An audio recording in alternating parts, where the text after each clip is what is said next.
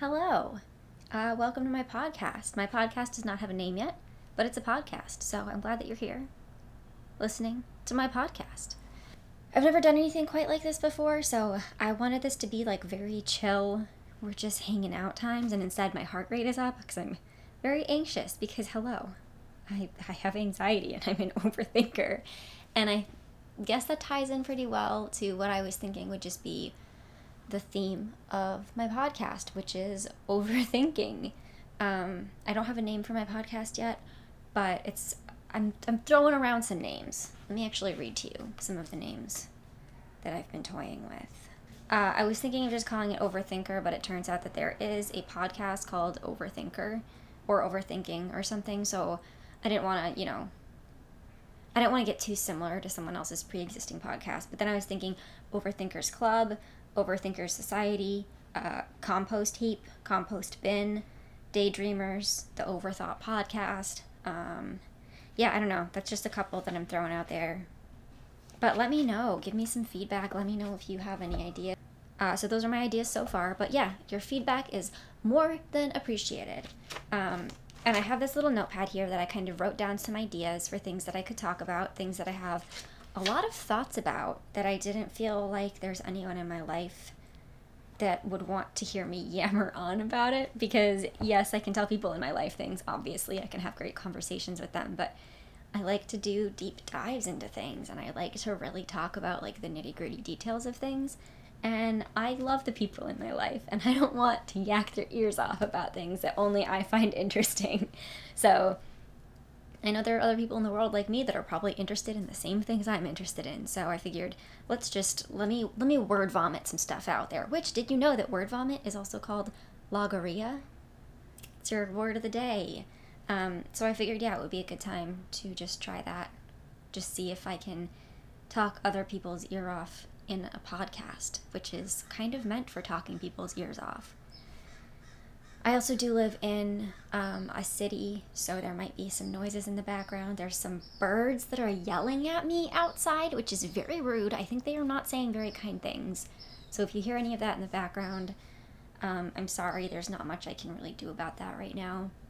I was thinking that I was overthinking, I should say, that I was going to try to make this podcast like scripted out and really well put together and I was going to, I don't know, kind of essay style it and that I would go back and I would cut out all the parts where you can hear any kind of background noise like birds and stuff like that. And if there's like an obtrusive noise, like a helicopter or something, I will of course try to cut that out. But I realized that if I tried to make it perfect, I was never going to do it. So, I'm just gonna do it. I'm just going to keep a list of things that I would like to yammer on about. and then I'll just sit down and record an episode once I feel like I have enough to say. Um, having said that, I don't know if you can expect these weekly or bi-weekly. Let's find out. No idea. I'm just I'm winging it, buddy.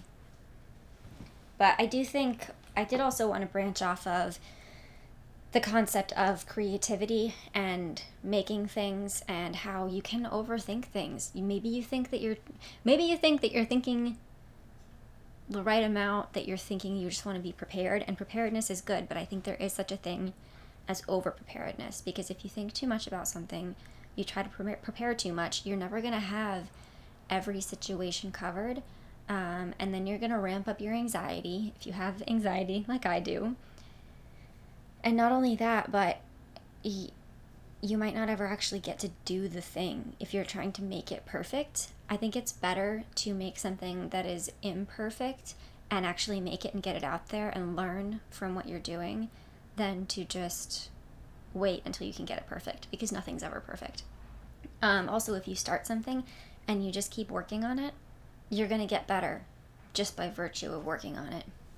So, I figured that the first episode of my podcast is going to be a little bit rough. I already deleted part of it uh, I did one intro that I deleted already because I wasn't happy with it. So I think, you know, this will get better as we go. And I'm just going to learn through doing and learn through hopefully getting feedback if anyone even watches or listens to this. I have no idea, but I also have zero expectations. And that kind of feels good to not expect something. I don't know. I'm on TikTok a lot lately. And I put a lot of pressure on myself every time I make a TikTok. I had the anxiety about are people going to watch it? Are people going to engage with it? And how stupid I'll look if this TikTok flops, which happens pretty often. Like, I hit some home runs. Sometimes they do really well, but sometimes a TikTok flops. And it doesn't feel good to have that kind of anxiety. And I think it interferes a lot with the creative process. So, yeah, this podcast is just me vomiting stuff out there, I guess, and seeing what happens um, with no pressure, no expectation. So there are things that I do want to talk about with it, which is things like the creative process, obviously, which we've already done, and I would love to dive into a little bit of true crime because I am fascinated by true crime. Obviously, I'll have to talk about my cats, like the doy.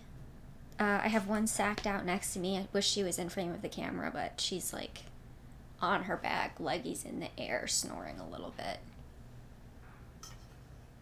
I just started drinking water lately. I never used to do that. I used to just drink tea, like that's it, just tea. And now I'm trying to drink water. So, uh, cheers to that. This is a reminder drink your water, take your medication, uh, take care of yourselves. Drink water. Don't be like me. It's been like six years of just drinking tea, and I can feel my insides crumbling if you oh, well, shut up alice. Okay i'm gonna stop talking about the actual making of the podcast and how anxious i am about it and i'm just gonna dive into it. Something that has been taking up a lot of space in my brain case lately is robert durst. Um, if you know who i'm talking about it probably takes up the same amount of room in your brain space as it takes up in mine but if you don't let me give you a little rundown. It is bananas. So robert durst uh, was the heir to this massive like real estate family. He's no longer the heir because his younger brother kind of usurped him. He's also a suspected serial killer. So Robert Durst, in the 1970s, his wife Kathleen Durst, who was a medical student, she went missing, and by the time um, the police thought to even check their home for any kind of evidence, it was too late. Like the scene was already cold because so much had happened to sort of obfuscate the circumstances of her disappearance, which is really complicated. I don't think that I can possibly do this case justice by making a true crime video about it right now. Um, but I'm just going to give you the quick overview, like I said. So that happens. So then, several years later, he's been living under this cloud of suspicion. His brother has surpassed him as the heir to the real estate throne, if you will. And his best friend, Susan Berman, who lives in Los Angeles at the time, gets murdered in her home. Um, she's shot, and it's very hit style, like mob hit style. And she grew up in a family of mobsters. Her dad was this huge, like, mafia man. And yeah, so people thought for a while, they were like, oh, it's, it's a mob hit. But then they got this letter, the police officers, the police station in LA got a letter saying, with her address, saying cadaver, with very distinctive handwriting. Okay. Everyone's kind of looking at him again, at Robert Durst. They're like, You're a really suspicious guy. Like, no one really trusted you when Kathleen went missing, and now your best friend is dead. Seems fishy. Something's up. Especially since one of Kathleen's friends had just gone to the police and said, You need to talk to Susan Berman. And a couple days later, Susan Berman is dead. So then no one can find Robert Durst. He's gone. And then it turns out he's in Texas. He's living as a mute woman in Texas named Dorothy Ciner. But the way that they found him is that a dismembered body showed up in the bay there. And it turned out to be a man named Morris Black who lived in the same building as Dorothy Ciner, uh, Robert Durst. And it was this whole thing. So then they were like, oh, Robert Durst killed Morris Black. Unequivocally, absolutely. Like, that's not even alleged. That is what he did. But it goes to court. And they're like, yes, he killed Morris Black, but he did it in self defense. And somehow Robert Durst walks. They don't convict him. It's just absolutely wild. So, anyway, if you want to look more into it, that's just a quick overview of the three people that he's alleged to have killed. So, it's two that is allegedly murdered, and one that he did murder, but he was acquitted for through self defense. Um, yeah, it's oh god, it's insane. So, and one of the things I thought was really tragic and inspiring is that when Kathleen went missing, her friends were just on it. They were on Robert Durst's ass. They were stealing his trash and going through his trash and found all of this incriminating evidence in his trash. like, I really feel that if her friends had the resources of the police department, they would have solved this crime in like weeks. Not even, maybe. Um, and it just sucks that they weren't taken seriously because there's even a part in the documentary series The Jinx about Robert Durst that uh, one of the investigators talks about, like, oh, just these, these women would come in and they would just say the same thing over and over. And it's like, well, maybe if you took them seriously, they'd stop coming in and saying the same thing over and over, you ding dong. Did you ever think of that, huh? Oh my god, stupid. That kind of like frosted my butt a little bit. Oh, this is the best part, and I cannot believe that I skimmed over it. Okay, so in the docu series The Jinx. Actually, you know what? I'm not going to spoil it in the first episode of my podcast. Go watch the docu series The Jinx. We'll talk more about it in the second episode, um, and you will know why when you get to it. I think it's six episodes, and you have to get to the last episode, the very end, for the bombshell. But oh my god, if you are not familiar with this case, when I tell you my heart was pounding out of my chest at that part, it's insane. It's bonkers. So even though he is an alleged serial killer in my mind, I definitely 100% think he's guilty. Like, a- absolutely, there's too much evidence. But he is on trial right now for the murder of Susan Berman. Currently, like, he's expected to take the stand on Monday, which he was expected to take the stand on Thursday, so we'll see if he even gets there. But he's old and infirm at this point. I actually think he's only in his 70s, but he looks like shit. Like, he looks like absolute dog shit. So, the reason that I have been thinking about this so much and it's been occupying so much room in my head, he's lied so much, like, and people know that he's lying. Isn't there a certain point where you realize that people know and you just stop? Like, you're back, like, you've been caught. I just think it's crazy. It blows my mind. I can't figure out why people would be like, you're caught in a lie, and then he just doubles down on the lie. I also think that he's a man with a an inflated ego.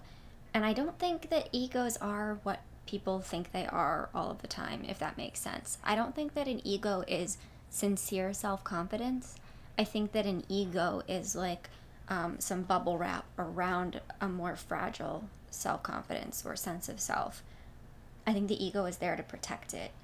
Um, and based on what I've read about it, I feel that that's a pretty accurate assessment. But I am not a I'm not a brain doctor. I'm not a psychologist. I don't know things, but this is just what I kind of believe, especially also having known people with big egos.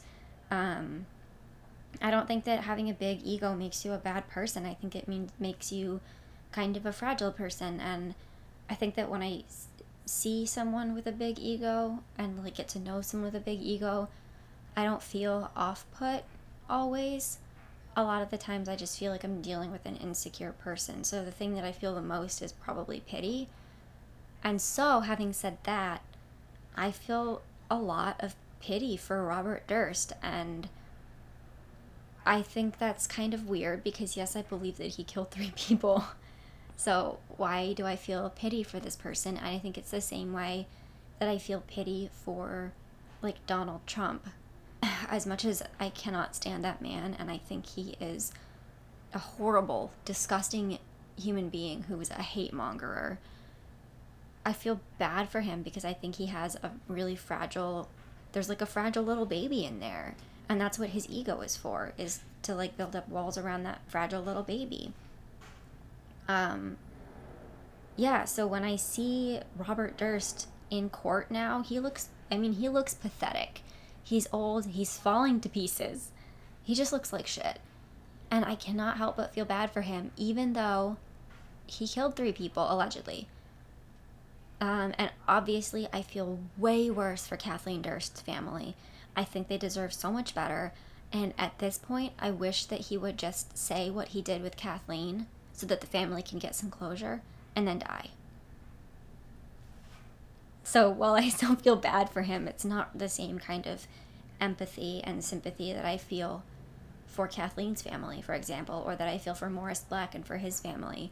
Um, it's just like a very different form of, I guess, sympathy for him. Because um, he's a bad person for all intents and purposes. He's a really sick human, uh, physically and mentally. He's, oh my God.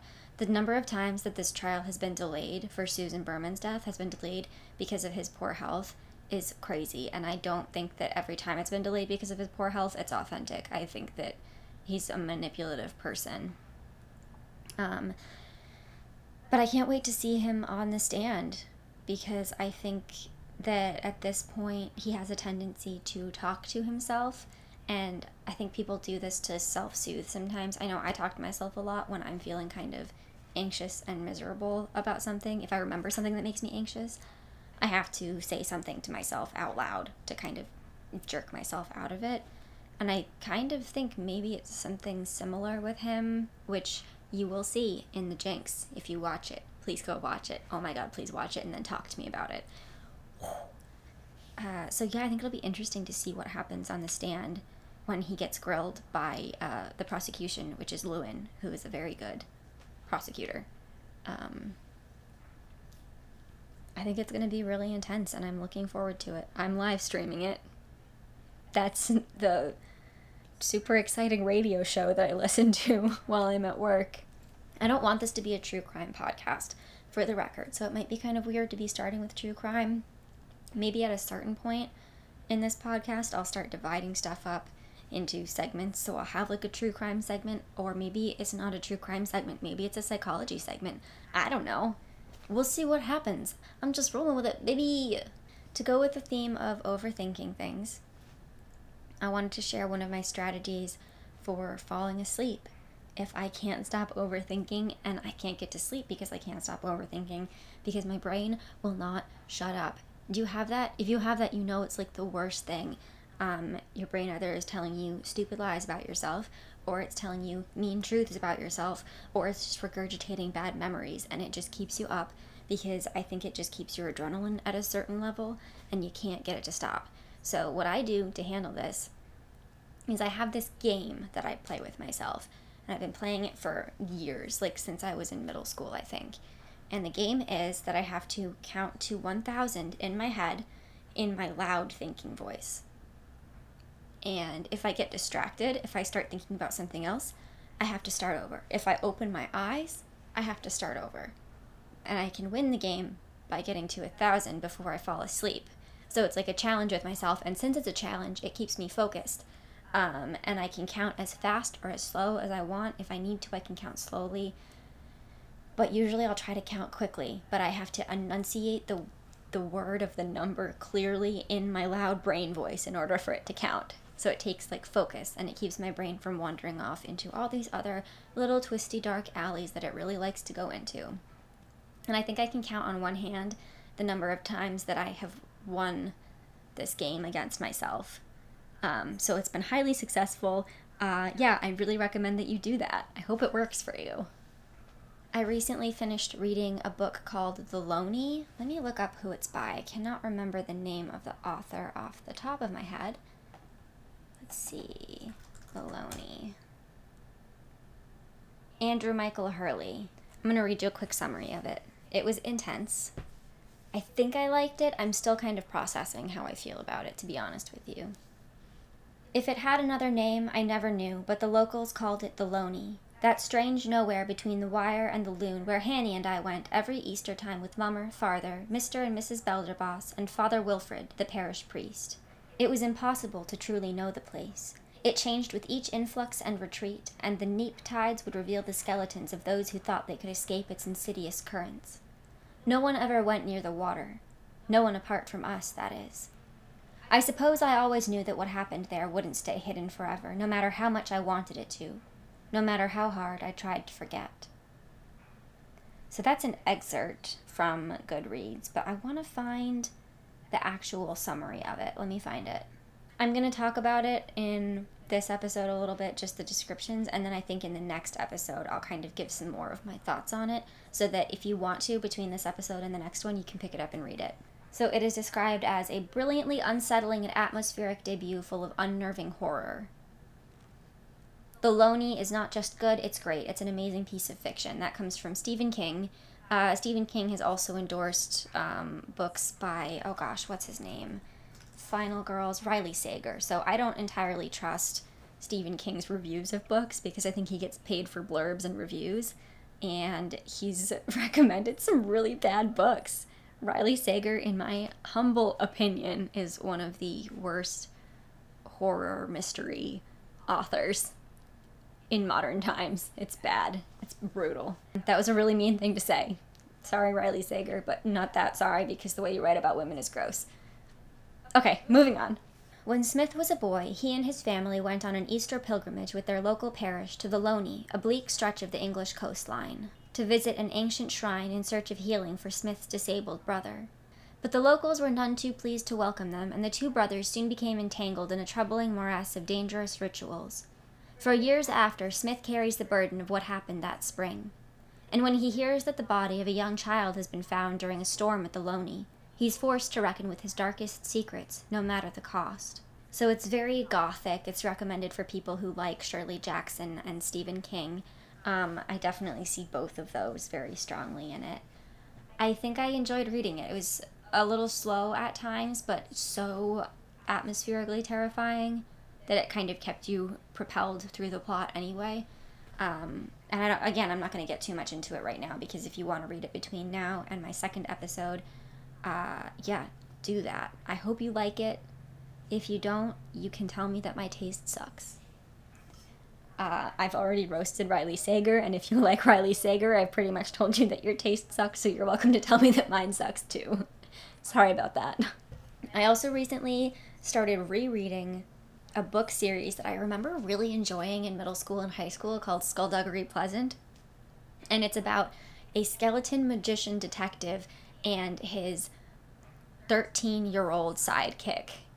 And it's very funny. I actually, I don't know, I like to go back and reread things that I read when I was a kid. And half the time, I don't, it's, it's split pretty evenly. Half the time, I don't enjoy it as much at all. Like I think, oh my god, I can't believe I ever liked that. That's embarrassing. And the other half of the time I'm like, wow, this is actually good. And I'm actually really enjoying it. I'm having a great time. I'm on the second book right now. It's pretty funny, it's pretty fast paced. Um, and it's kind of a rollicking adventure. And you get to, I don't know, I feel like I understand why I liked it so much when I was a kid. It's this 13 year old girl that gets to be like kind of badass and sarcastic and have a witty repartee with a skeleton magician who's also a private investigator. It's pretty good. I like it. I recommend you read it if you need something lighthearted, which you will need something lighthearted after the Loney.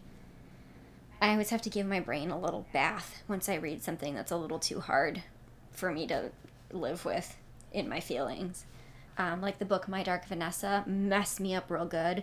I will not read any more Sally Rooney after I read Normal People. That one, I was depressed the whole time I was reading it, and if I think about it too much sometimes, I still get horribly depressed. It's not good, man. I mean, it's good writing. I think that Sally Rooney is a good author, is what I'm trying to say. I think that she's a very good writer. I think it is not for me because I think that my little heart is just too fragile and I can't handle the feelings that it makes me feel. I don't want them. So I'm going to return to sender. But good job, Sally Rooney. Keep doing you. Also, heads up on normal people, it's a little bit raunchy.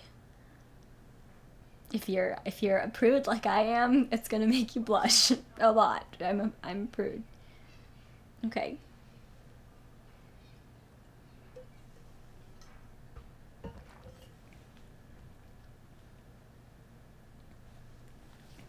Oh, owie. Oh, my little leggies. I'm sitting on my leggies and my leggies fell asleep.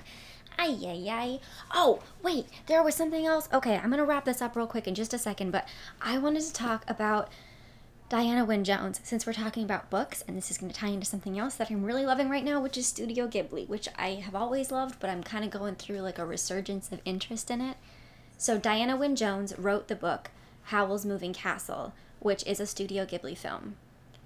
And she also wrote a short story called Earwig and the Witch that I read not that long ago, and I had no idea that it was also a Studio Ghibli film, and I haven't watched it yet, but I'm so excited to. One of the things that I love about Diana Wynne Jones is that if you are reading her books or her short stories from a very like Western minded uh, vision of how a plot arc should take place and like the points that it should hit to get to the, the culmination of the story, you're not going to find that with Diana Wynne Jones. She kind of subverts your expectations, which I think lends itself very well to Studio Ghibli because Studio Ghibli does the same thing. It's not the kind of storytelling um, flow that we're really used to, but it's still a beautiful, magical adventure that that they pull you on. Um, Earwig and the Witch, the the short story, does not have necessarily the wholesome ending that you would expect. It's about an orphan who gets adopted by a a horrible witch who's just nasty. And it doesn't have there's no like redemptive plot arc for the witch um, which i expected going into it just with my preconceived notions of literature and the plot arcs that happen. Uh, so you know the, the, you don't grow to like the witch at all. And earwig still comes out on top. Um, I'm not going to tell you how, so because you can also go read that if you want. It's a very quick short story. So I'm excited to see what Studio Ghibli did with it. I had no idea. I'm stoked. I didn't know that there was like more Diana Wynne Jones adapted into Studio Ghibli. It's like, oh, it's so good. There was some kind of um, Neil Gaiman in his book Cheap Seats or The View from the Cheap Seats. He wrote about her, and he said something about um, uh, the way that he was like talking to her or something and said that her books don't always make sense. And she said well they don't make sense to adults but kids can connect the dots. And if you go back and read it you'll see that the dots are all there. You just have to connect them.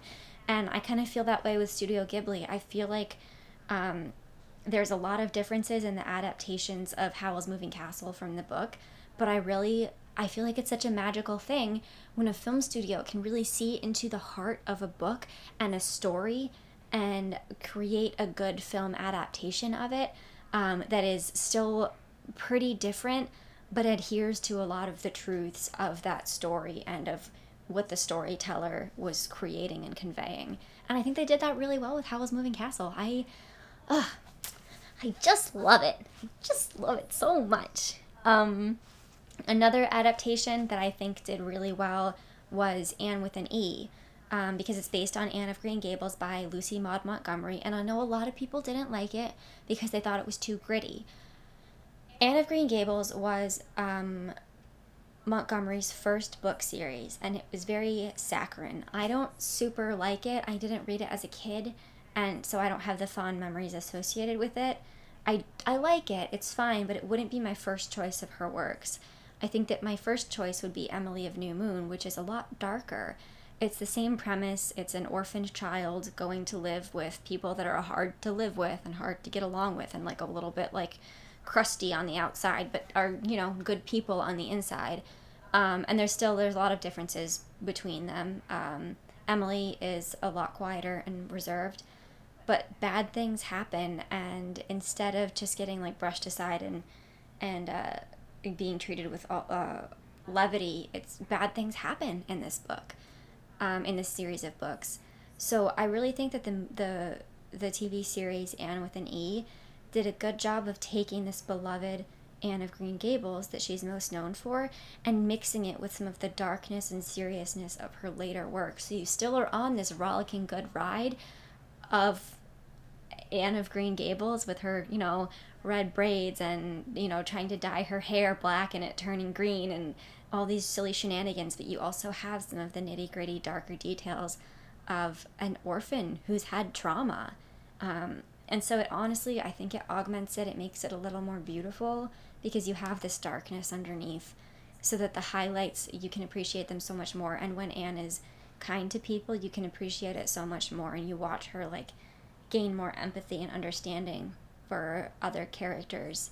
Um, and I think it it really creates a lot of beautiful character development.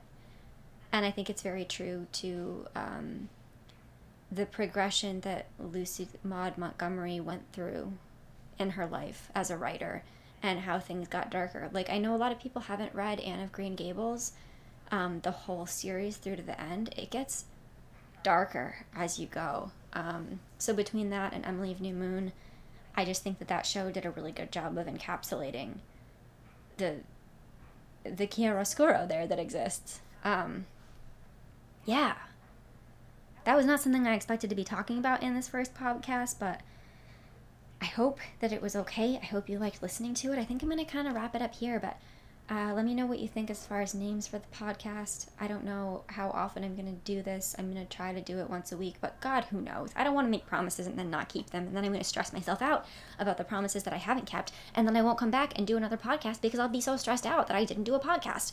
So I'm going to try to not overthink it and just be chill about it. And my cat just stretched, and oh my God, it was so cute. Ugh, love that little critter. Okay, hey, you know what? Thanks for stopping by. I'm glad you're here. Uh, my name's Alice LaFay. I'm glad that you hung out with me for a little bit. You can go hang out with me on TikTok or Instagram at Alice LaFay if you want to. Don't feel pressured to. Anyway, I'm gonna go. Have a lovely day. Drink some water. Pet some cats. Touch grass. All right. Uh, love you. Bye.